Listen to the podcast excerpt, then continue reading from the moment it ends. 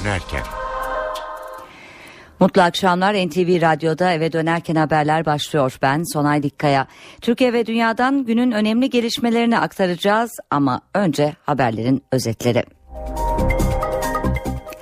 Cumhurbaşkanı seçimine doğru adaylardan Ekmelettin İhsanoğlu bugün rakiplerine bir sürpriz yaptı. Başbakan ve HDP eş başkanının kampanya hesaplarına biner lira bağışta bulundu. Peki Başbakan ve HDP eş başkanı ne yaptı? Az sonra aktaracağız. CHP lideri Kılıçdaroğlu seçimde oy kullanmama kararı alan seçmenlere o zaman şikayet etmeyeceksiniz diye tepki gösterdi. Kuzey Irak Bölgesel Kürt Yönetimi Başkanı Mesut Barzani Ankara'da Cumhurbaşkanı ve Başbakanla görüşmelerinde neler konuşuldu? Haberi bültenimiz içinde Ankara'dan canlı yayında alacağız. Ali İsmail Korkmaz davasında bugün duruşma günüydü. Gezi Parkı olaylarında ölenlerin aileleri de oradaydı. Duruşmadan notları aktaracağız ayrıntılarıyla. Ve dün gece biten Dünya Kupası'ndan unutulmaz notlar spor yorumcusu Ercan Taner'den eve dönerken haberlerde olacak. Öne çıkan haberlerden satır başları böyleydi. Şimdi ayrıntılar.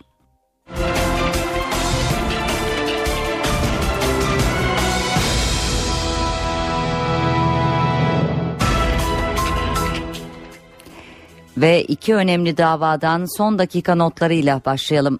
İstanbul'da Davutpaşa'da kaçak bir maytap atölyesinde 6 yıl önce patlama olmuş 21 işçi hayatını kaybetmişti. O patlamanın davası bugün karara bağlandı. İki belediye görevlisine 7,5 yıl hapis ve 30.400'er lira para cezası verilirken binanın sahibi iki kardeş de 5 yıl hapse mahkum edildi. Aralarında Zeytinburnu Belediye Başkanı Murat Aydın'ın da bulunduğu 3 sanıksa beraat etti. Faciadan sorumlu tutulan iki belediye çalışanı 7 yıl 6 ay hapis cezasına mahkum edildi. Zeytinburnu Belediye Başkanı Murat Aydın'a ise beraat verildi. Ve bir başka önemli dava Anayasa Mahkemesi'nin balyoz davası ile ilgili geçen ay verdiği hak ihlali kararının ardından davaya bakan Anadolu 4. Ağır Ceza Mahkemesi 236 sanığın yargılanma tarihini 3 Kasım 2014 olarak belirledi. Anadolu 4. Ağır Ceza Mahkemesi Anayasa Mahkemesi'nin hak ihlali kararı üzerine 236 hükümlünün infazını durdurarak tahliyelerine ve yeniden yargılanmalarına hükmetmişti. Öte yandan balyoz davasında aldıkları mahkumiyet kararları Yargıtay tarafından bozulan 88 sanığın yargılandığı davada mahkeme ilk celse kararını vererek 25 sanığın beraatine 62 sanığın ise dosyasını ayırarak yeniden yargılanmalarına hükmetmişti. Dosyası ayrılan 62 sanığın duruşması 10 Kasım 2014 tarihine ertelenmişti. 10 Kasım'daki duruşmada eski Genelkurmay Başkanı Hilmi Özkök'le eski Kara Kuvvetleri Komutanı Aytaç Yalman tanık olarak dinlenecekler.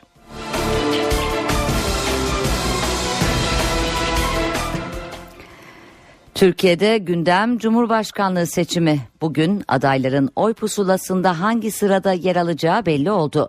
Yüksek Seçim Kurulu'nda çekilen kura sonucu pusulada ilk sırada Başbakan Tayyip Erdoğan, ikinci sırada HDP eş genel başkanı Selahattin Demirtaş, üçüncü sırada ise Ekmelettin İhsanoğlu fotoğraflarıyla yer alacak. Cumhurbaşkanı seçimine doğru 5 partinin Cumhurbaşkanı adayı Ekmelettin İhsanoğlu bugün rakiplerine sürpriz yaptı. AK Parti'nin adayı Recep Tayyip Erdoğan ve HDP'nin adayı Selahattin Demirtaş'ın kampanya hesaplarına bağışta bulundu. İhsanoğlu iki adayın kampanyası için açılan bağış hesaplarına biner lira yatırdıktan sonra bir açıklama yaptı. Cumhurbaşkanlığı seçimlerinin sevgi ve saygı çerçevesinde kem gözlerden uzak ve çelebice geçmesi dileğiyle dedi. Ancak Başbakan Erdoğan İhsanoğlu'nun bağışını iade etti. Demirtaş ise Twitter'dan İhsanoğlu'na hocam zahmet etmişsiniz teşekkür ederim. Yalnız öbüründe çok var ondan hepsini bana yatırabilirsiniz rahat olun mesajı gönderdi.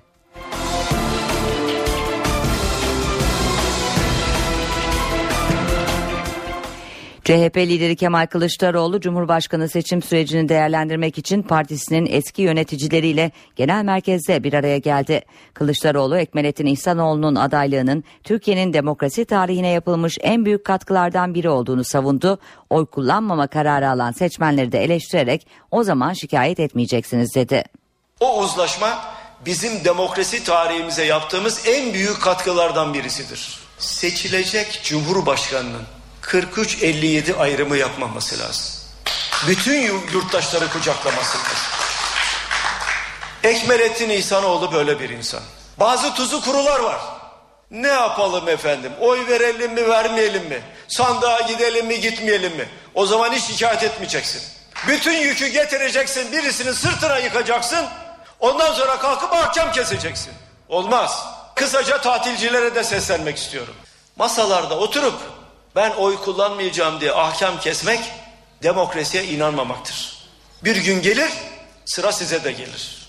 Bir gün gelir sizin tatil yapmanız engellenir. Kalkmışız efendim biz sandığa gitmeyeceğiz. Niye gitmeyeceğiz? E o da Erdoğan'a benziyor bu da Erdoğan'a benziyor. Siz Erdoğan'ı hiç tanımamışsınız demek ki. Bu ülkede yaşıyorsanız çocuklarınıza karşı sorumluluğunuz var. Adam gibi tıpış tıpış sandığa gideceksiniz. Oyunuzu kullanacaksınız. Demokrasinin gereğini yapacaksınız. HDP'nin Cumhurbaşkanı adayı Selahattin Demirtaş seçim turlarına Ankara'da devam ediyor. Demirtaş'ı izleyen NTV muhabiri Zeynep Atılgan notlarını aktaracak. Adaylar resmileşti oy pusulasındaki yerleri belli oldu. Artık adaylık yarışı İdeni'ye kızıştı. Seçime bir aydan az süre kala adayların görüşme turları da devam ediyor. HDP adayı Selahattin Demirtaş ve Kayseri'de başladı. Eskişehir'deki gezi olayları sırasında dövülerek öldürülen Ali İsmail Korkmaz'ın davasına katıldı. Ardından temaslarına başkentte devam etti. İlk durağı İnsan Hakları Derneği de hem davaya hem insan hakları ihlallerine hem de seçim çalışmalarına ilişkin değerlendirmelerde bulundu. Demirtaş insan hakları ihlallerinin önlenmesinde birincil görev yargıya değil hükümete düşüyor dedi. Hükümeti göreve çağırdı. Demirtaş'ın gündeminde 5 partinin adayı Ekmelettin İhsanoğlu'nun hem Başbakan Erdoğan'a hem de HDP adayı Selahattin Demirtaş'a yaptığı biner liralık seçim yardımı da vardı. Selahattin Demirtaş yarışın centilmence geçmesi için Sayın İhsanoğlu böyle bir yardım yaptığını söylüyor. Bunun üzerine bize sadece teşekkür etmek düşer dedi. Demirtaş'a Başbakan Erdoğan'ın bin lirayı iade etmesi de soruldu. Daha önce Twitter'dan keşke ikisini de bana yatırsaydınız ifadeleriyle bir mesaj paylaşmış Selahattin Demirtaş. Bu iadenin ardından başbakanın iade ettiği para size yatırılsa ne düşünürsünüz diye sordu Selahattin Demirtaş'a. Ekmer Bey bana aktarırsa hayır demem yorumunda bulundu Selahattin Demirtaş'ta. Selahattin Demirtaş başkentteki temaslarını şu sıralarda eğitim genel merkezinde sürdürüyor. Başbakan Recep Tayyip Erdoğan'ın Cumhurbaşkanı adayı olması nedeniyle görevinden istifa etmesi gerektiğini iddia eden muhalefet bu iddiasını Anayasa Mahkemesi'ne taşıdı.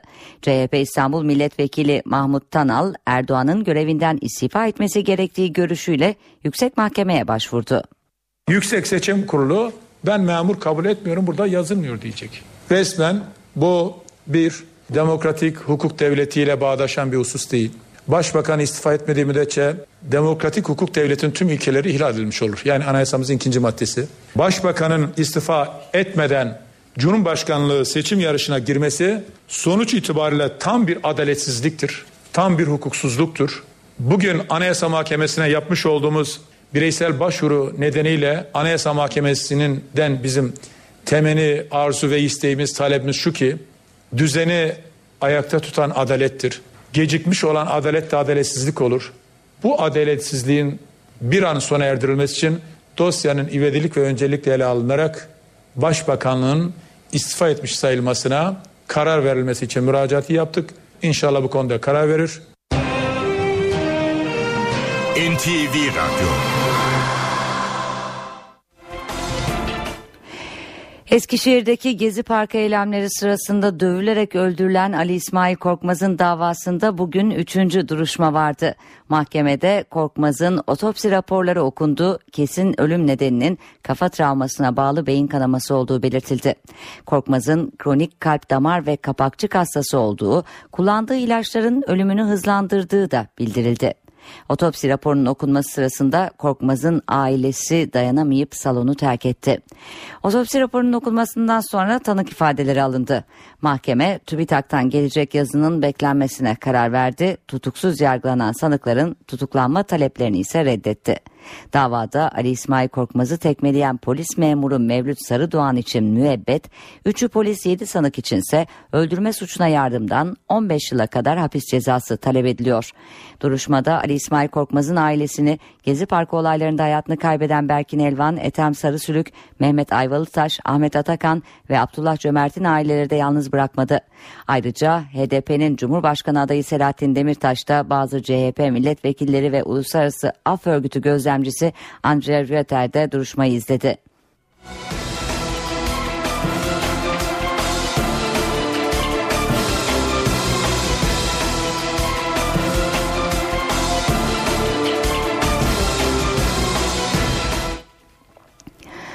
Bakanlar, milletvekilleri, iş adamları son 4 yıl içinde toplam 865 bin dinleme yapıldı. Açıklama Adalet Bakanlığı Müsteşarı Kenan İpek'ten geldi. 2010-2014 yılları arasında 866 bin dinleme yapıldı. Dinlenenler arasında Necmettin Erbakan da var. Açıklama Adalet Bakanı Müsteşarı Kenan İpek'e ait.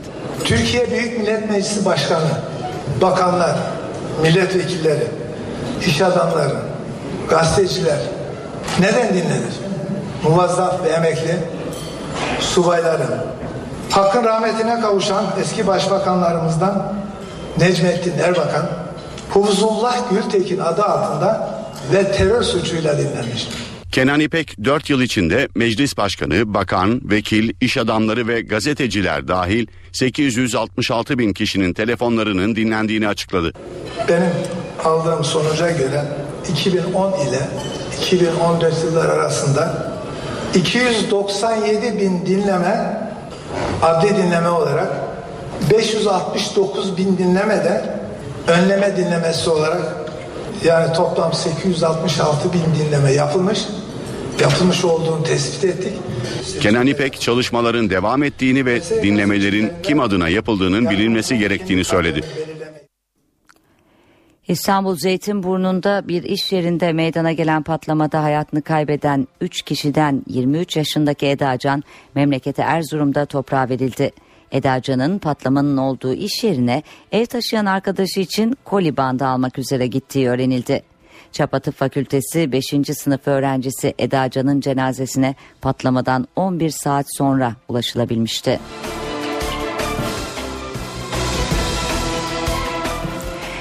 Şanlıurfa'nın Ceylanpınar ilçesinde belediye başkanının konvoyu geçerken bomba düzeneği yerleştirilmiş bir araç patlatıldı.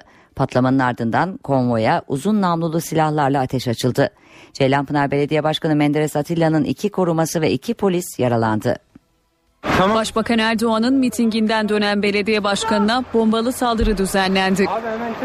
Patlamada ikisi polis, iki koruma görevlisi, dört kişi yaralandı. Olay Ceylanpınar ilçe merkezinin girişindeki Viranşehir Caddesi üzerinde oldu. Başbakan Recep Tayyip Erdoğan'ın Şanlıurfa mitingine katıldıktan sonra ilçeye dönen belediye başkanı Menderes Atilla'nın aracının geçişi sırasında patlama meydana geldi. Saldırı bomba yüklü aracın uzaktan kumandayla patlatılmasıyla düzenlendi. Olayda ikisi polis, ikisi koruma görevlisi, dört kişi yaralandı. Patlamanın ardından konvoya uzun namlulu silahlarla ateş açıldı. AK Partili Ceylanpınar Belediye Başkanı Menderes Atilla saldırıdan yara almadan kurtuldu. Nasıl oldu bir patlama oldu önümüzde. Bir araç patladı. Biz hemen aracı benim korumalarım vardı polisler. Onlar beni araçtan indirdiler. Araçtan kendimizi attık. Karanlık bir bölge zaten. Oradan da bize ateş açtılar. Olay yerinde inceleme yapan Vali İzzettin Küçük saldırıyı yapanları en kısa sürede yakalayacaklarını belirtti. Gerekli e, operasyonları yapıyoruz şu anda. Kimsenin yanına kar kalmayacak. Aracı, aracın mahiyetini, sahibini, bomba düzeneğini her şeyi e, şu anda araştırma, inceleme aşamasında. Patlama nedeniyle çevredeki ev ve iş yerlerinde hasar meydana geldi. Şimdi kısa bir reklam arası veriyoruz. Eve dönerken haberler devam edecek. Eve dönerken devam ediyor.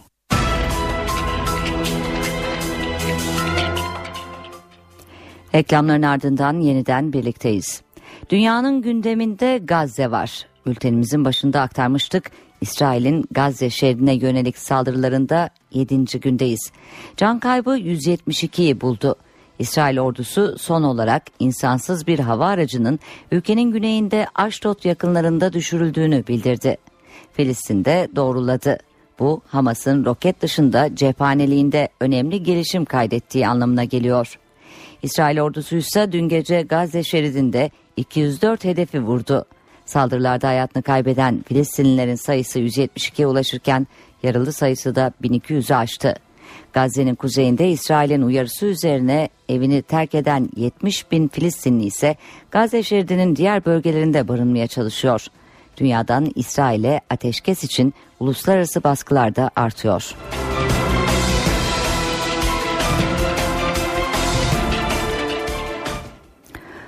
10 yılını dolduran kiracılar için süre doldu, tahliye başladı. Borçlar Kanunu'nda 2 yıl önce yapılan değişiklikle 10 yılı dolduran kiracıların gerekçesiz olarak çıkartılabilmesinin önü açılmıştı. 1 Temmuz 2014'ten itibaren devreye giren yeni kanuna göre mal sahibi kiracısını gerekçesiz olarak çıkarmaya başladı. Bunun için sözleşmenin bitiminden en az 3 ay önce kiracıya yazılı bildirimde bulunması gerekiyor. 5 yıl aşan kiracılarsa diğerlerinden yaklaşık 3 yıl sonra çıkarılabilecek. Dünya Kupası Almanya'nın şampiyonluğuyla sona erdi. Ama kupadan akıllarda kalacak o kadar çok şey var ki ev sahibi takım Brezilya'nın yarı finalde 7 birlik hezimeti Dünya Kupalarında en çok gol atan futbolcunun bu turnuvada çıkması ya da bir futbolcunun rakip oyuncuyu ısırması gibi. İşte Dünya Kupası'ndan unutulmaz notlar. Bir Dünya Kupası daha sona erdi. İlk defa bir Avrupa takımı Güney Amerika'da Dünya Kupası'nı kaldırdı. Sadece bu değil. 2014 Brezilya akıllarda daha birçok iz bıraktı. Kupanın favori takımı ev sahibi Brezilya'nın yarı finalde Almanya'ya 7-1 yenilmesi bunlardan sadece biriydi. Brezilya tarihindeki en ağır yenilgiyi evinde aldı.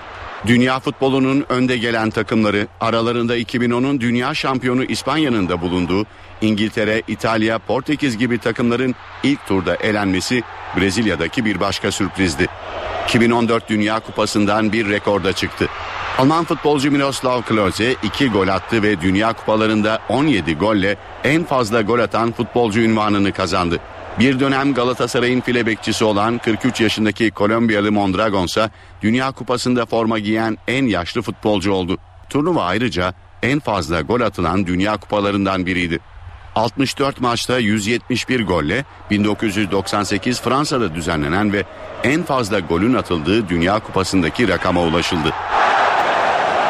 Turnuvada en çok konuşulan isimlerden biri de Uruguay'ın yıldız futbolcusu Luis Suarez oldu.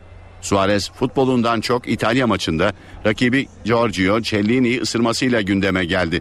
FIFA'da Uruguaylı futbolcuya 16 maç ceza ve 4 ay futboldan men cezası verdi. Kupayı Almanya kaldırsa da turnuvanın unutulmayacak takımları da oldu. İkinci turda Almanya karşısında yenilmesine rağmen kök söktüren Cezayir ve İngiltere, İtalya ve Uruguay'ın bulunduğu gruptan çıkan ikinci turda da Yunanistan'ı devirerek çeyrek finale kalan Costa Rica gibi. Kupa bir kahraman da çıkardı. Amerikalı kaleci Tim Howard takımının Belçika ile oynadığı ikinci tur maçındaki kurtarışlarıyla Dünya Kupası tarihinde rekor sayıda kurtarış yaptı. Howard'a Amerika'nın yeni savunma bakanı dendi. Başkan Barack Obama telefonla arayarak tebrik etti. Kupaya damga vuran bir diğer kaleci de Tim Krul'du. Hollanda Costa Rica çeyrek final maçında uzatmaların bitimine bir dakika kala oyuna giren, eline top bile değmeyen ancak penaltılara kalan maçtaki iki kurtarışıyla Hollanda'yı yarı finale taşıyan kaleci Tim Krul da turnuvanın unutulmazları arasına girdi. Turnuva boyunca Rio de Janeiro'nun ünlü Copacabana plajı deniz keyfinden çok maçların bir arada izlendiği platforma dönüştü. Brezilyalıların konukseverliği de buna eklenince ortaya güzel görüntüler çıktı. Şampiyona öncesi Brezilya'da yaşanan protestolara ve statların yetişmeyeceği endişelerine rağmen 2014'ün şu ana kadarki en iyi turnuvalardan biri olduğu belirtiliyor.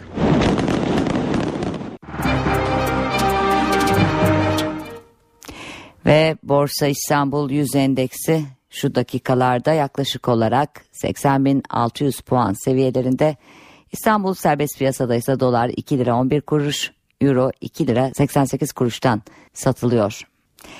Evet eve dönerken haberler saat başında devam edecek. NTV Radyo'da şimdi yarışma programı Ben Bu İşte Ustayım var. Şimdilik hoşçakalın. Eve dönerken devam ediyor.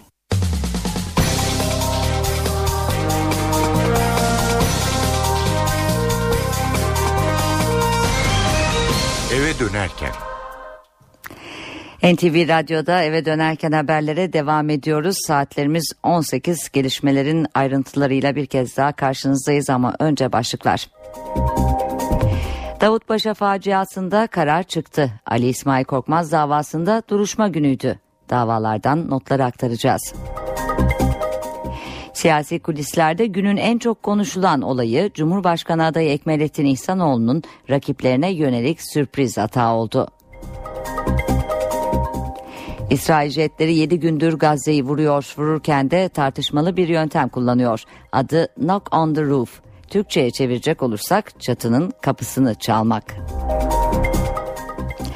10 yılını dolduran kiracılar için tahliye zamanı. Ev sahipleri yasa gereği 10 yıllık kiracılarını herhangi bir gerekçe göstermeden evinden çıkarabilecek. Balıkesir'de farelerin istilası, Alzheimer hastalığını önleme yolları ve Ercan Tener'den Dünya Kupası'nın unutulmaz notları da bültenimiz içindeki haberlerden satır başladı. Şimdi ayrıntılar.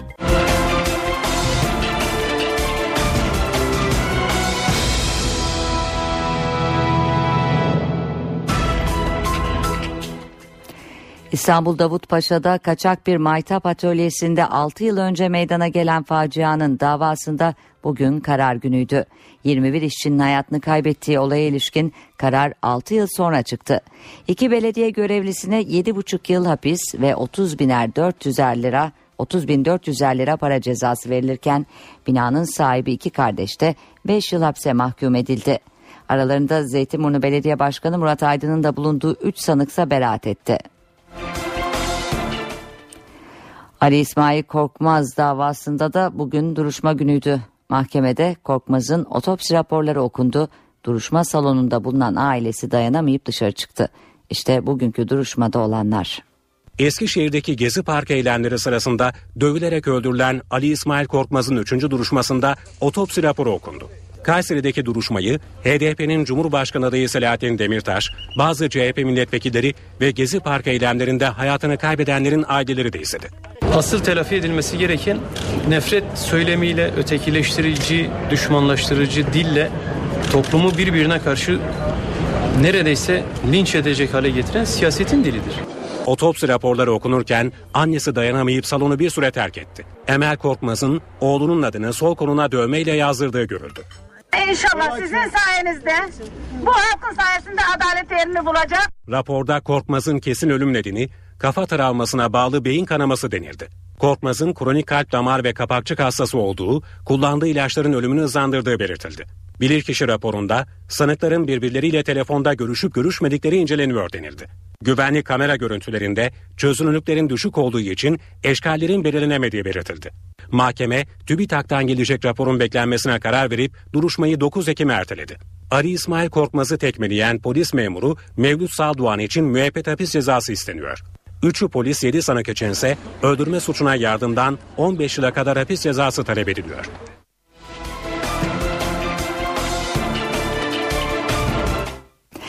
Ve Cumhurbaşkanı seçimi oy pusulasında adayların sıralaması bugün kura ile belirlendi. İlk sırada Başbakan, ikinci sırada HDP eş başkanı, son sırada ise Ekmelettin İhsanoğlu.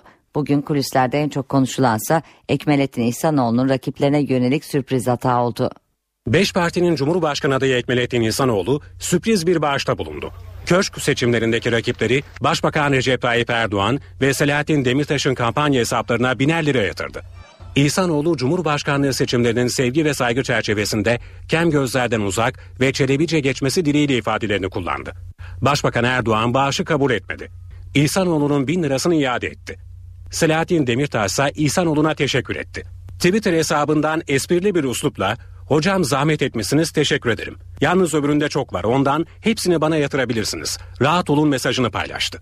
İhsanoğlu'nun bağış yesinin yaşandığı gün Cumhurbaşkanı adaylarının oy pusulasındaki yerleri kurayla belirlendi. Bir. İlk sırada AK Parti'nin adayı Başbakan Recep Tayyip Erdoğan var.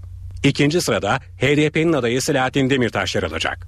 Ekmelettin İhsanoğlu ise pusulanın üçüncü sırasındaki isim olacak. Ekmelettin Mehmet İhsanoğlu. Oy pusulalarında adayların fotoğrafları da yer alacak.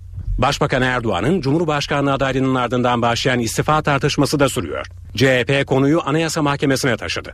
Başbakanın istifa etmeden Cumhurbaşkanlığı seçim yarışına girmesi sonuç itibariyle tam bir adaletsizliktir. Bu adaletsizliğin bir an sona erdirilmesi için Başbakanlığın istifa etmiş sayılmasına karar verilmesi için müracaatı yaptık. İnşallah bu konuda karar verir.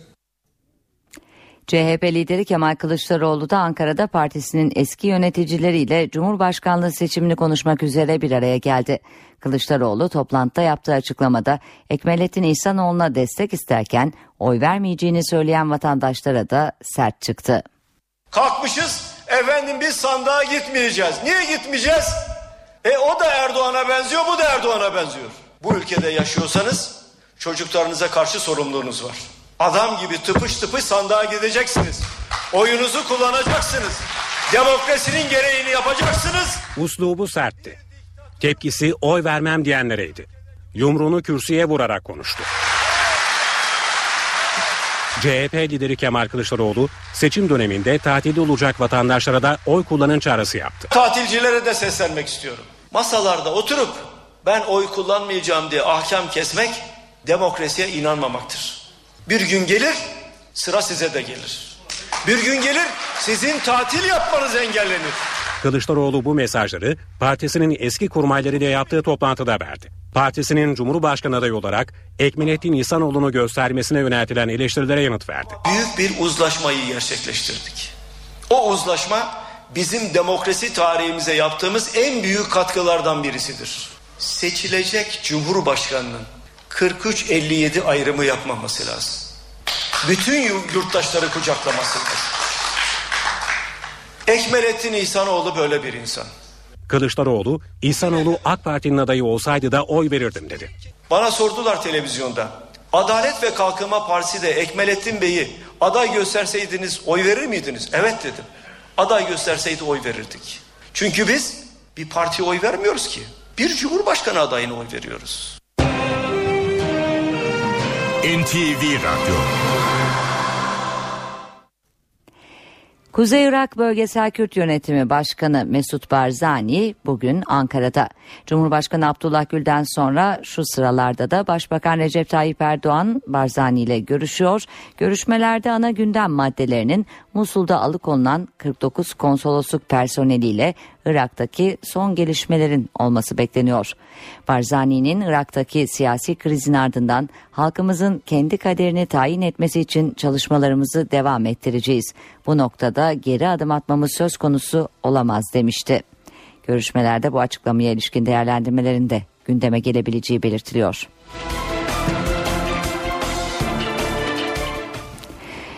Şanlıurfa'nın Ceylanpınar ilçesinde belediye başkanının konvoyu geçerken bomba düzeneği yerleştirilmiş bir araç patladı. Patlamanın ardından konvoya uzun namlulu silahlarla ateş açıldı. Ceylanpınar Belediye Başkanı Menderes Atilla'nın iki koruması ve iki polis yaralandı. Başbakan Erdoğan'ın mitinginden dönen belediye başkanına bombalı saldırı düzenlendi. Patlamada ikisi polis, iki koruma görevlisi, dört kişi yaralandı. Olay Ceylanpınar ilçe merkezinin girişindeki Viranşehir Caddesi üzerinde oldu. Başbakan Recep Tayyip Erdoğan'ın Şanlıurfa mitingine katıldıktan sonra ilçeye dönen belediye başkanı Menderes Atilla'nın aracının geçişi sırasında patlama meydana geldi. Saldırı bomba yüklü aracın uzaktan kumandayla patlatılmasıyla düzenlendi.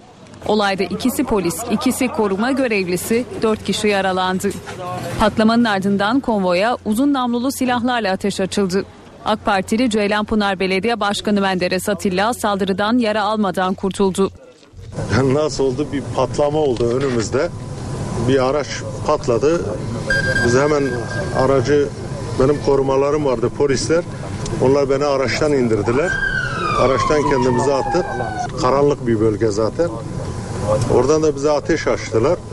Olay yerinde inceleme yapan Vali İzzettin Küçük saldırıyı yapanları en kısa sürede yakalayacaklarını belirtti. Gerekli e, operasyonları yapıyoruz şu anda. Kimsenin yanına kar kalmayacak. Aracı, aracın mahiyetini, sahibini, bomba düzeneğini her şeyi e, şu anda araştırma, inceleme aşamasında. Patlama nedeniyle çevredeki ev ve iş yerlerinde hasar meydana geldi. Ve dünyanın gündeminde Gazze var. Bülten, bültenimizin başında da aktarmıştık. İsrail'in Gazze şeridine yönelik saldırılarında 7. gündeyiz. Can kaybı 172'yi buldu. İsrail ordusu son olarak insansız bir hava aracının ülkenin güneyinde Aşdod yakınlarında düşürüldüğünü bildirdi. Filistin'de doğruladı. Bu Hamas'ın roket dışında cephaneliğinde önemli gelişim kaydettiği anlamına geliyor.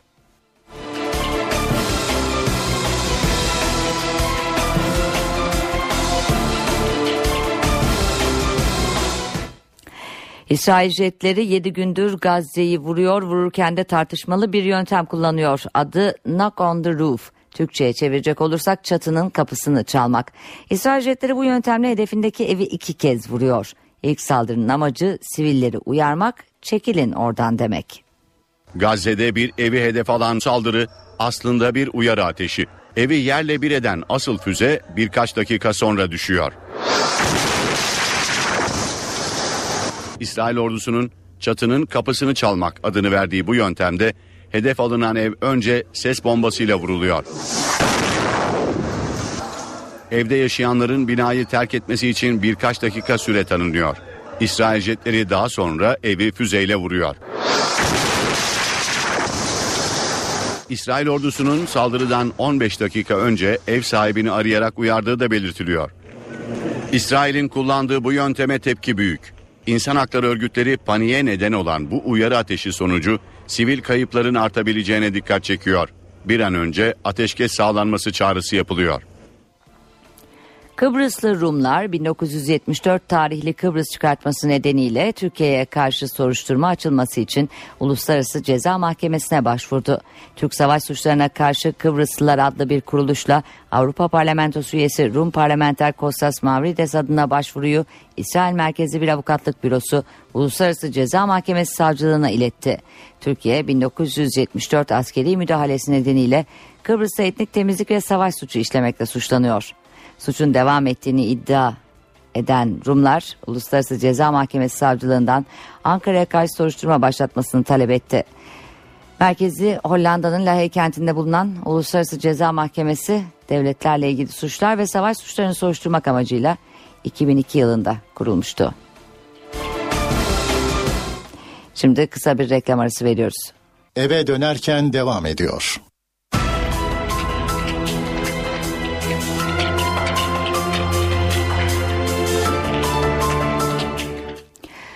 Bakanlar, milletvekilleri, iş adamları son 4 yıl içinde toplam 866 bin dinleme yapıldı. Bu açıklama Adalet Bakanlığı Müsteşarı Kenan İpek'ten geldi. 2010-2014 yılları arasında 866 bin dinleme yapıldı. Dinlenenler arasında Necmettin Erbakan da var. Açıklama Adalet Bakanı Müsteşarı Kenan İpek'e ait. Türkiye Büyük Millet Meclisi Başkanı, bakanlar, milletvekilleri, iş adamları, gazeteciler neden dinlenir? Muvazzaf ve emekli subayların, hakkın rahmetine kavuşan eski başbakanlarımızdan Necmettin Erbakan, Hufzullah Gültekin adı altında ve terör suçuyla dinlenmiş. Kenan İpek 4 yıl içinde meclis başkanı, bakan, vekil, iş adamları ve gazeteciler dahil 866 bin kişinin telefonlarının dinlendiğini açıkladı. Benim aldığım sonuca göre 2010 ile 2014 yıllar arasında 297 bin dinleme adli dinleme olarak 569 bin dinleme de önleme dinlemesi olarak yani toplam 866 bin dinleme yapılmış yapılmış olduğunu tespit ettik. Kenan İpek çalışmaların devam ettiğini ve dinlemelerin kim adına yapıldığının bilinmesi gerektiğini söyledi. Madenlere yaşam odası kurulmasının reddedilmesi tepki yarattı. Enerji ve Tabi Kaynaklar Bakanı Taner Yıldız ise bunun yerine maske değiştirme istasyonu kurulmasının daha etkili olacağını savundu. Bakan Yıldız artan sıcaklarla birlikte gündeme gelen elektrik ve doğalgaz kullanımına ilişkin de uyarılarda bulundu. Kömürle metalik madenlerin uygulamaları fark ediyor. Kömürde yaşam odalarıyla alakalı dünyada çok geniş bir uygulama bulunmuyor. Yaşam odalarının yangın içinde kalan kısımlarının daha farklı riskler oluşturduğu dünyada gözlemlenmiş. En hızlı kaçış noktalarını oluşturabilecek ve madenin dışına kendisini atabilecek bir maske e, değiştirme istasyonlarının bulunması ve oradan yeni taze maskelerin alınması dünyada daha fazla uygulanan bir sistem olarak görülüyor. Hangisinin uygulanması işçi sağlığı için daha uygunsa onlar yapılacak. Ata bacası ile alakalı öncelikle bir tasfiye kararı alabiliriz arkadaşlar Soma'da.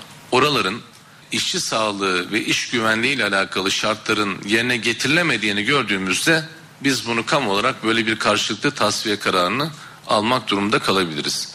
Ama ışıkların dediğim gibi bir an önce üretime geçmesiyle alakalı da e, işlemler yapmak gerekiyor. O verilen hedeflerin gerçekleştirilmesi için ocakta çalışacak olan işçi kardeşlerimizdir. Eğer e, böyle bir şeyi de kendileri açısından da uygun görüyorlarsa bence e, herhangi bir kömür üretimi yapmadan o hazırlık çalışmalarına katılmak lazım. 10 yılını dolduran kiracılar için çanlar çalıyor. Ev sahipleri yasa gereği 10 yıllık kiracılarını herhangi bir gerekçe göstermeden evinden çıkarabilecek. Tahliyeler başladı. Kiracılarla ev sahipleriyle konuştuk. Yeni dönemi lisans emlak müşavirleri ve komisyoncuları derneği başkanı Karabet Hemengül'e sorduk. Orhan Sülünoğlu İstiklal Caddesi'nde 19 yıldır aynı büfe işletiyor. Bulunduğumuz lokasyonda da sürekli hayat değiştiği için yani sürekli yatırım yapmak zorunda kaldık. Aldığımızdaki yerle şimdiki yer arasında çok büyük farklar var ve gerçekten ciddi rakamlar harcadık. Mal sahiplerine 10 yılını dolduran kiracılarını herhangi bir gerekçe göstermeksizin tarihi hakkı tanıyan yasadan şikayetçi. Önümüzdeki aylarda dükkanını tahliye etmek zorunda. Zincir mağazalardan birisi olsaydım fark etmezdi. A, A şubesini kapattım, B şubesiyle devam ettim. C şubesi zaten çalışıyor filan gibi bir mantığım olurdu. Bir sokak arkaya beni gönderseniz orada kimse tanımaz beni. Lokal ve tek şubesi olan esnaf bir insanı çok etkileyen bir kanun bu. 1 Temmuz 2012'de çıkan, 2 yıl sonra da yürürlüğe giren yasa, emlak piyasasında dikkat çekici bir hareketliliğe yol açtı. 10 yılını doldurmuş olan kiracılar da mal sahipleri şu an tebligatları göndermeye başladılar. Tabii bu bir süreçtir. Ee, herkesin hemen tahliyesi beklenemez ama bir hareketlilik de söz konusu oldu. Uzun süreli kontratlar yasadaki 10 yıl hükmünden muaf. Kurumsal şirketler zaten süresiz kontrat e, yapmazlar. Genelde süreli kontrat yapıyorlar. Belki e, yeni kiralanacak iş yerlerinde bu uygulama başlayacak. Süreli kontrat ve uzun süreli kontrat talepleri başlamış olacak. Balıkesir'de bu yıl buğday rekoltesi beklenenin çok altında kaldı. Nedeni son aylarda sayıları hızla artan fareler. İddiaya göre fare istilası yüzünden tam 50 bin buğday zarar gördü. 4 dönüm üzerindeki yerimden 30-35 kilo buğday anca alabildim. Normalde en az en az bir buçuk ton olması lazım. Balıkesir'de çiftçi bu günlerde dertli. Nedeni buğdayları yiyen tarla fareleri. Çiftçiye göre bu yıl tarlalarda fare istilası yaşanıyor. E, sapını yiyorlar, düşürüyor. Bunun kellesini yiyor. Hasadına başlanan buğdayda rekolte beklentisi 400 bin tondu. Ancak farelerin verdiği zarar nedeniyle bu rakam 350 bin tona düştü. Bazı yerlerde yüzde yüz zarar var. Hiç müçerdiverin girmeyeceği yerler var. Hepsini yemiş. Mesela 5-6 dönümlük küçük parçalarda bir denk getirmişse hepsini yediği yerler var.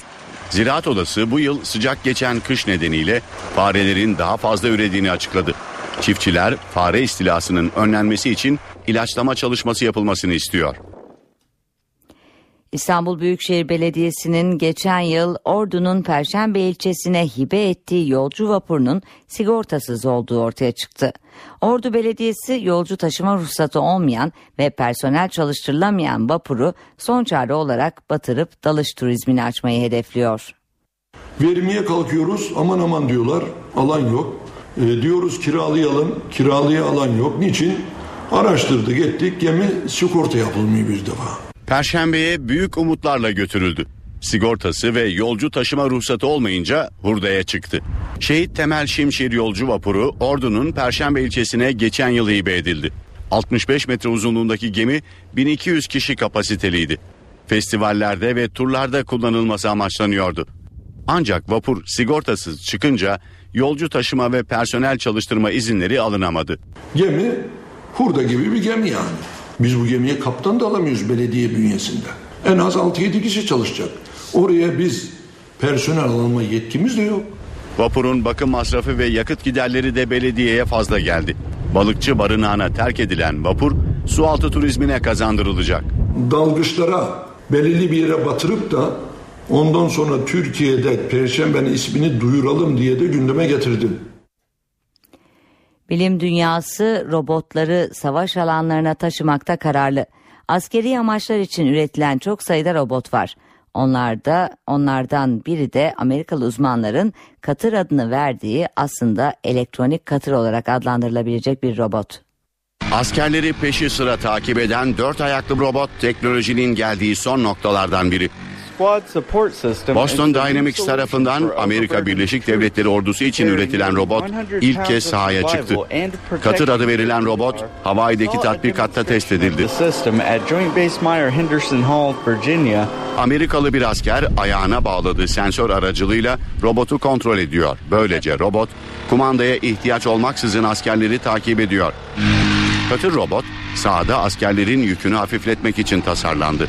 180 kilograma kadar silah, zırh ve ekipman taşıyabiliyor. Hem de tek seferde yakıt ikmali yapmaksızın 32 kilometre yol kat edebiliyor. Dengesini kaybetmeyen, sağlam bir tekmede bile düşüp devrilmeyen, yoluna devam ettiği belirtilen robot bundan sonra Amerikalı askerlere eşlik edecek. Papa Francis Katolik Kilisesi'ndeki her 50 din adamından birinin pedofil olduğunu açıkladı. İtalyan La Repubblica gazetesine konuşan Papa, Katolik Kilisesi'ndeki din adamlarının %2'sinin çocuk istismarcısı olduğunu, bu oranın danışmanları tarafından belirlendiğini belirtti. %2'lik oranın dünya genelindeki yaklaşık 414 bin din adamından 8 binine denk geldiğini belirten Papa Francis, bunlar arasında rahipler, piskoposlar ve kardinaller de var dedi. Papa çocuk istismarını kiliseye de bulaşan cüzzam hastalığına benzeterek mücadele edeceği sözünü verdi. Haber dünyada yankı yaratırken Vatikan Papa'nın sözlerinin gazetede yanlış yansıtıldığını belirtti. Evet meteoroloji mühendisi Gökhan Abur'dan yurttaki hava durumunu dinliyoruz. İyi akşamlar. Hafta boyu sıcak ve bunaltıcı hava koşulları yaşanmaya devam edecek. Kuzey ve doğuda ise yer yer kuvvetli olmak üzere kısa süreli sağanaklar görülecek. Yarın Rize Artvin Ardahan arasında yağış devam ederken Marmara'nın güney ve doğusuyla Batı Karadeniz'de yerel sağanaklar var. Çarşamba günü doğuda yağış hafiflerken Marmara ve Batı Karadeniz sağanaklar aralıklarla devam edecek. Gün içinde İç Anadolu'nun batısı ve Kütahya civarında da yerel yağışlar görülebilir. Perşembe günü Edirne Kırklar arasında hafif de olsa yağış olasılığı var. Batı Karadeniz'de Bolu, Düzce, Karabük, Kastamonu, doğuda ise Rize, Artvin ve Ardahan, Kars arasında aralıklarla yağışlar bekliyoruz. İstanbul'da yarın hava parçalı bulut. Sıcaklık 30 derece olacak. Akşam saatlerinde yağmur görülebilir. Ankara'da yarın hava parçalı bulut sıcaklık 33 derece. Çarşamba günü yağmur bekliyoruz. İzmir'de hava açık sıcaklık 32 derece. Kuzeyli rüzgar bulanmayı önlüyor. İzmir'de önümüzdeki günlerde yağış görünmeyecek. Hepinize iyi akşamlar diliyorum. Hoşçakalın.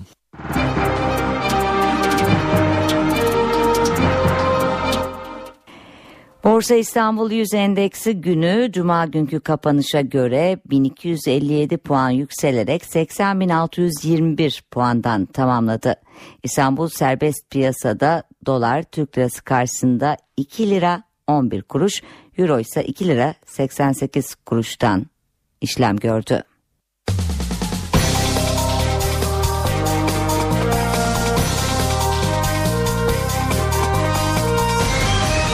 Eve dönerken. Saatlerimiz 18.30 NTV Radyo'da eve dönerken haberlerde öne çıkan gelişmelerden satır başlarını aktaracağız. Davutpaşa faciasında karar çıktı. İki belediye görevlisi 7,5 yıl, binanın sahibi iki kardeş de 5 yıl hapse mahkum edildi. Zeytinburnu Belediye Başkanı ise beraat etti. Cumhurbaşkanı seçiminde oy pusulasında adayların sıralaması kura çekimiyle belli oldu. İlk sırada Başbakan Erdoğan, ikinci sırada HDP eş başkanı Demirtaş, üçüncü sırada ise Ekmelettin İhsanoğlu olacak. Ekmelettin İhsanoğlu sürpriz bir adım atarak rakiplerinin kampanya hesaplarına biner lira bağışta bulundu. Başbakan reddetti, Demirtaş ise Twitter'da espriyle onlar da çok ver, bana ver mesajı yolladı. Onlar da çok var, bana ver mesajı yolladı. İsrail jetleri 7 gündür Gazze'yi vuruyor, vururken de tartışmalı bir yöntem kullanıyor. Adı knock on the roof. Türkçe'ye çevirecek olursak çatının kapısını çalmak. Kıbrıslı Rumlar 1974 tarihli Kıbrıs çıkarması nedeniyle Türkiye'ye karşı soruşturma açılması için Uluslararası Ceza Mahkemesi'ne başvurdu. Türkiye 1974 askeri müdahalesi nedeniyle Kıbrıs'ta etnik temizlik ve savaş suçu işlemekle suçlanıyor.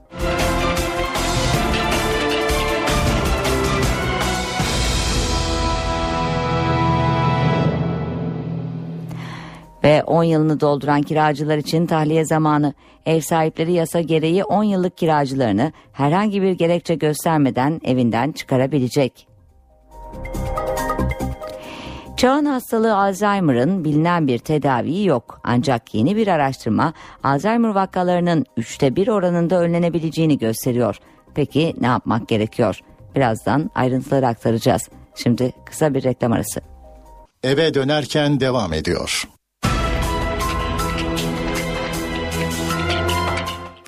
Reklamların ardından yeniden birlikteyiz. Dünya Kupası bitti ama bir ay süren karşılaşmalardan konuşulacak çok şey kaldı.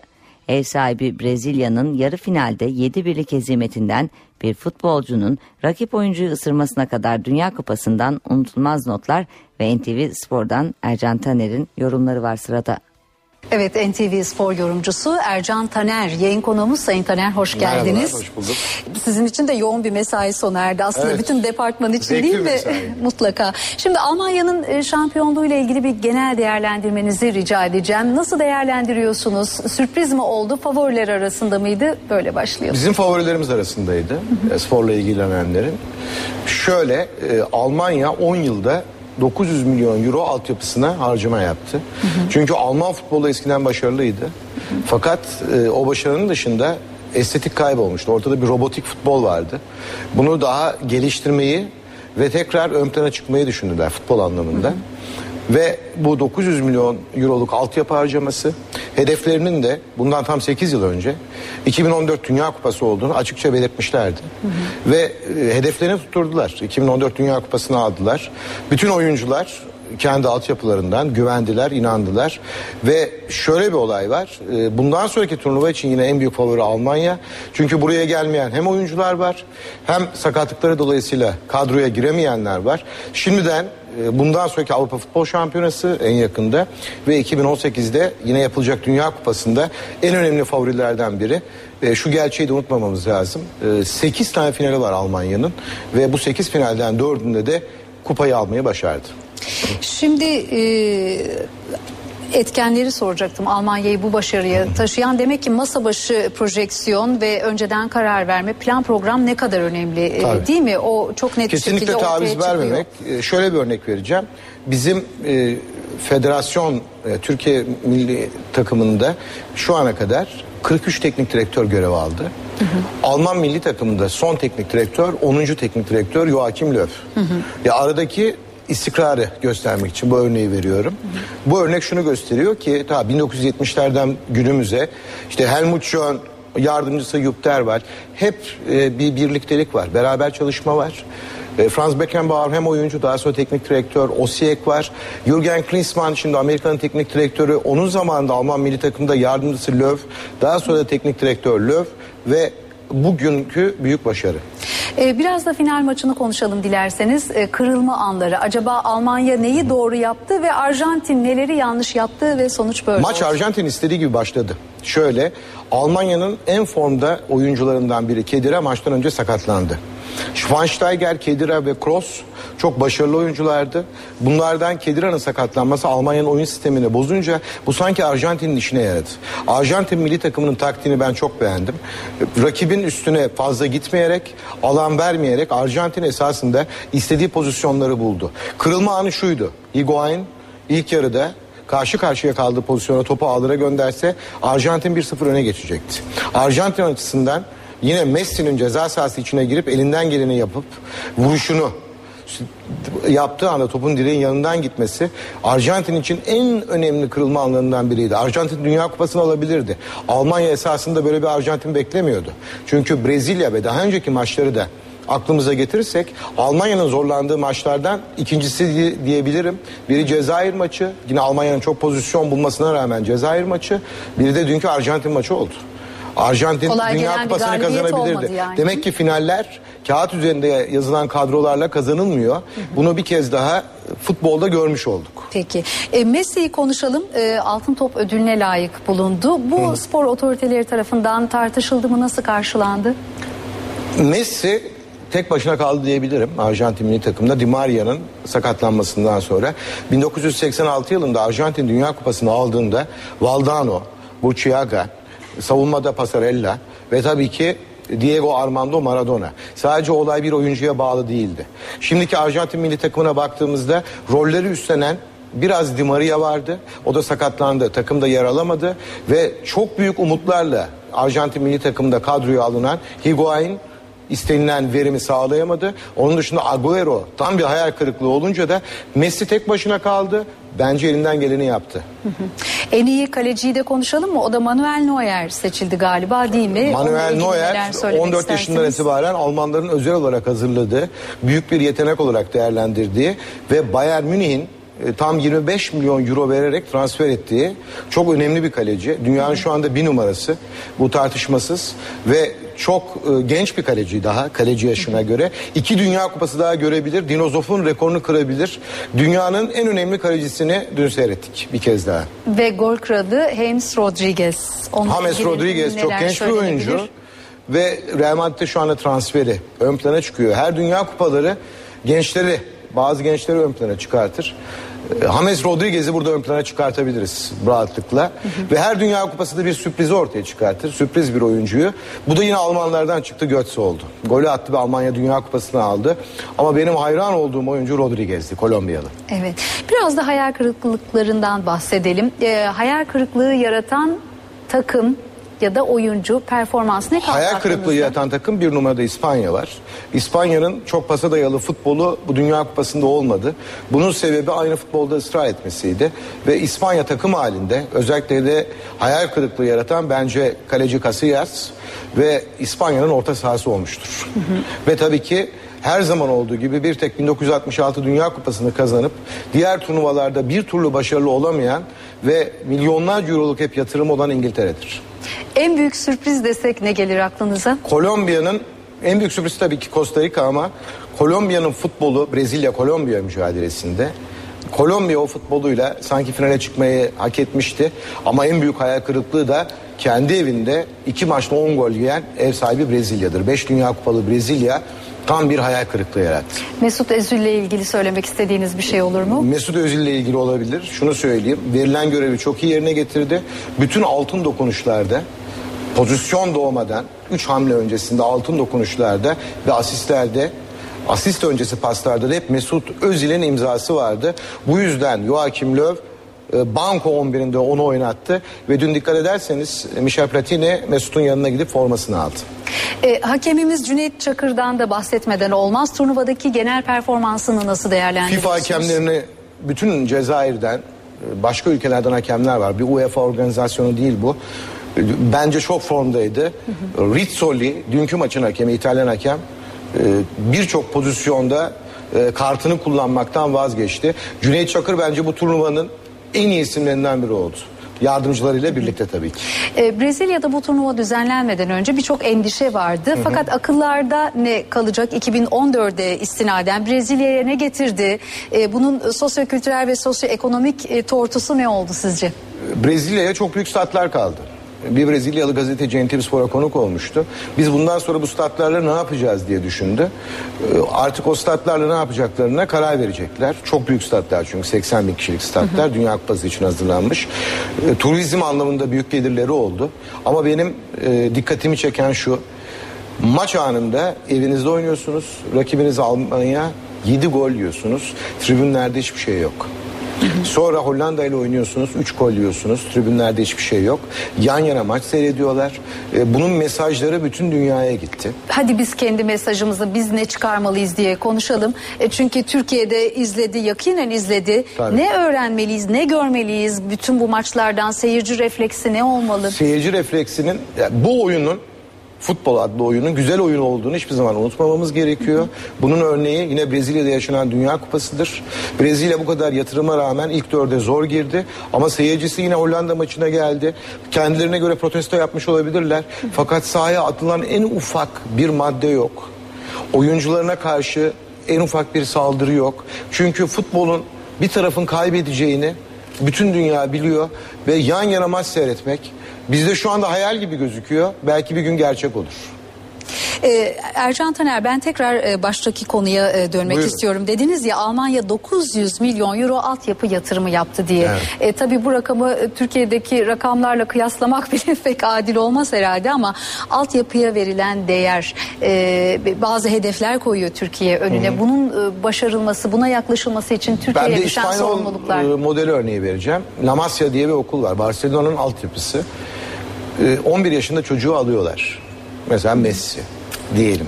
11-12 yaşında ve bu çocuklar 11-12 yaşında çocukluklarını yaşayarak futbolcu olmaya başlıyorlar. Dünyanın bu her yerinde böyle olmaya başladı.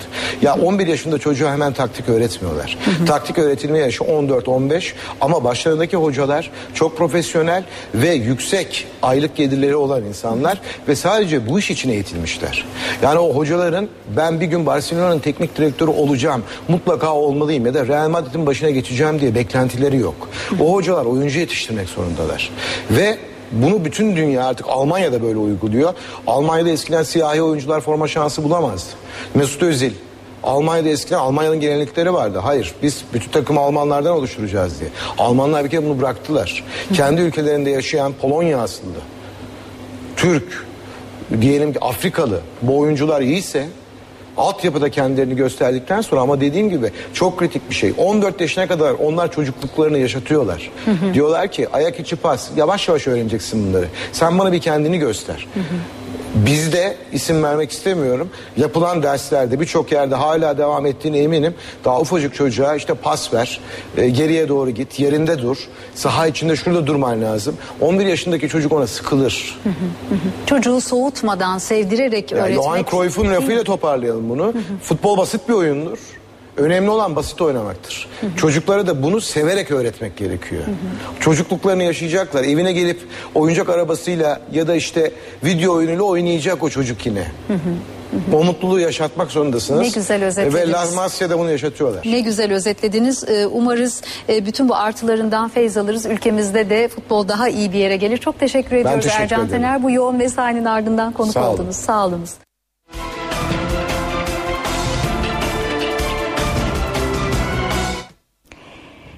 Ve Almanya'nın kupayı kaldırdığı Dünya, Dünya Futbol Şampiyonası'nın kaybedenlerinden biri de dünyaca ünlü yatırım bankaları oldu. Turnuva öncesi tahmin ve analizleri paylaşan bankaların hiçbiri Almanya'nın şampiyonluğunu bilemedi. Dünya Kupası'nın galibi Almanya oldu. Yatırım bankaları ise offside'a düştü. Sürpriz sonuçlarında olduğu turnuvada kupa maçları öncesi tahminlerde bulunan büyük bankaların öngörüleri tutmadı. İlk tahmin analizi yayınlayan bankalardan biri olan ABD'li Goldman Sachs'ın şampiyon adayı Brezilya'ydı. Banka Brezilya'nın Almanya karşısında yarı final maçı oynayacağını ve karşılaşmayı 2-1 kazanacağını tahmin etmişti. Ancak tarihe geçen maçta Almanya Brezilya'yı sürpriz sonuçla 7-1 hezimete uğrattı. Brezilya'yı favori gören bir diğer banka ise İngiliz Standard Chartered'dı.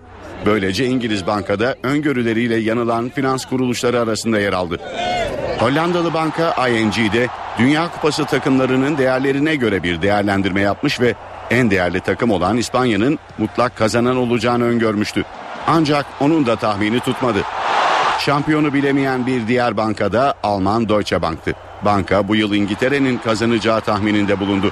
Turnuva öncesi İngiltere'ye ek olarak İspanya'nın da Dünya Kupası'nı kazanma şansı olduğunu belirten banka, böylece kendi ülkesinin şampiyonluğunu öngöremeyip Dünya Kupası'nın kaybedenleri arasında yer almış oldu. Çağın hastalığı Alzheimer'ın bilinen bir tedavi yok. Ancak yeni bir araştırma Alzheimer vakalarının üçte bir oranında önlenebileceğini gösteriyor. Araştırmaya göre bunun için öncelikle egzersiz yapmak, sigaradan uzak durmak ve eğitim gerekiyor. Alzheimer vakalarının üçte biri önlenebilir. İngiliz Cambridge Üniversitesi'nde yapılan araştırmadan bu sonuç çıktı.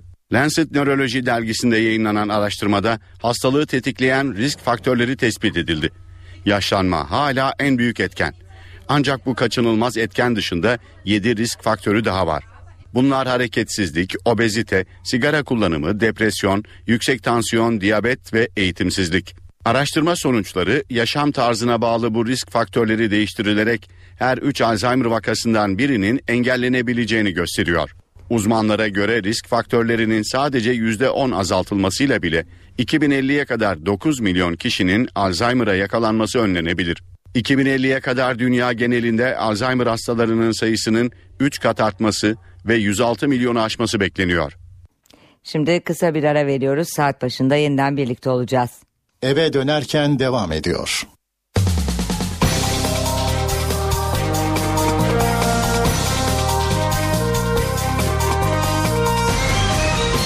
Dönerken Saatlerimiz 19'u gösteriyor. NTV Radyo'da eve dönerken haberlerde günün öne çıkan başlıklarına bakalım.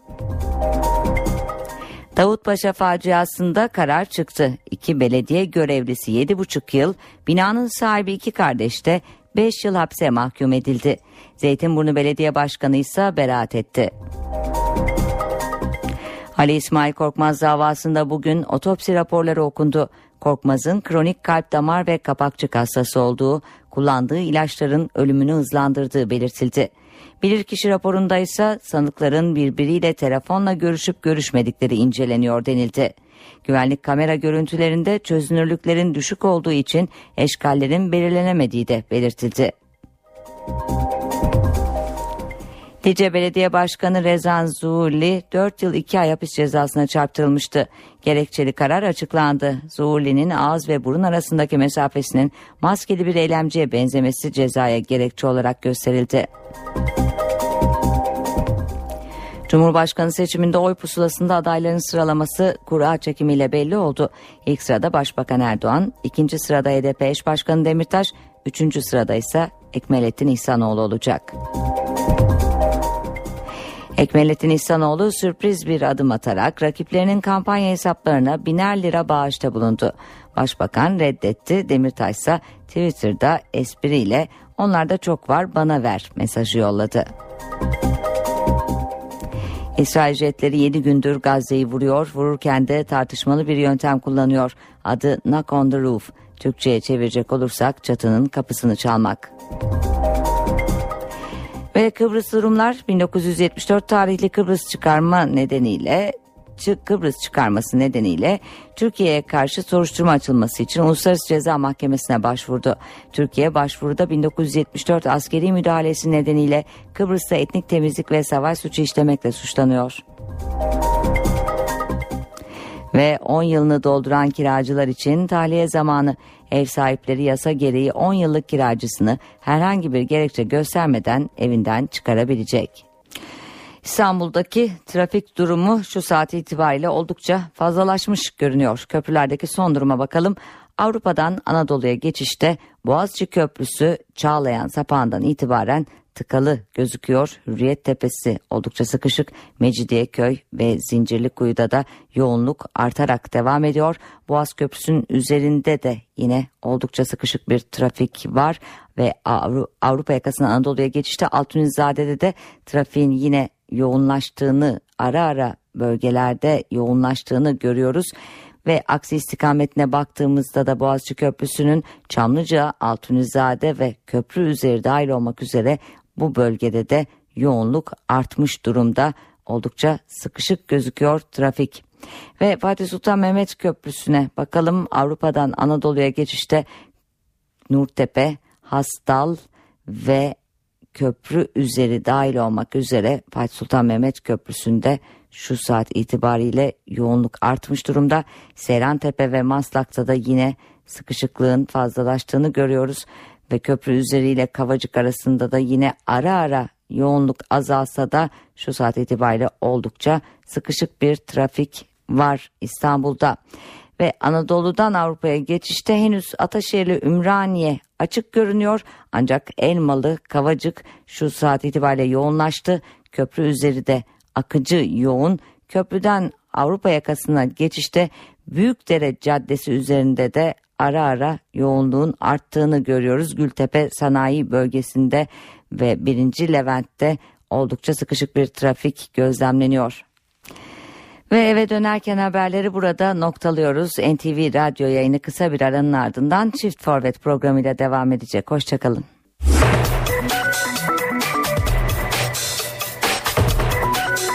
Burası NTV Radyo. Saat 20.